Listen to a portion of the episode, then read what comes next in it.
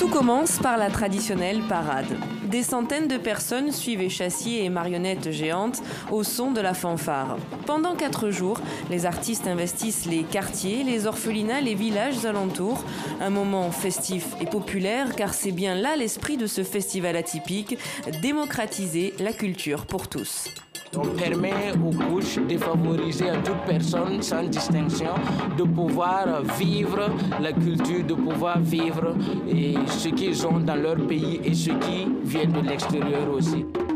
Les artistes s'approprient des espaces inédits loin des scènes de spectacle habituelles. Priorité est donnée au public, notamment les plus jeunes. Il y a un truc qui est incroyable, c'est que le public est participatif. Quand vous prenez le quartier de Goumen, les familles participent, c'est-à-dire que tout le quartier participe. C'est là la différence de ce festival.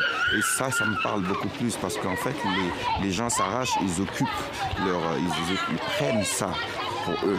Des sourires se dessinent sur les visages, comme une renaissance après l'attaque terroriste qu'a vécu Ouagadougou il y a un mois.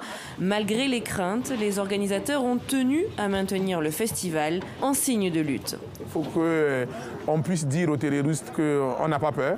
Ils ne vont pas nous empêcher de, de vivre notre culture, ils ne vont pas nous empêcher de, de nous aimer, de nous retrouver. Ils ne vont pas nous empêcher de, de démocratiser, de décentraliser l'art. Décentraliser l'art en faisant voyager le festival dans d'autres villes du pays, en proposant également des ateliers de formation. Pour cette septième édition, Rendez-vous chez nous est plus que jamais un espace de partage, un exutoire où la vie reprend sa place.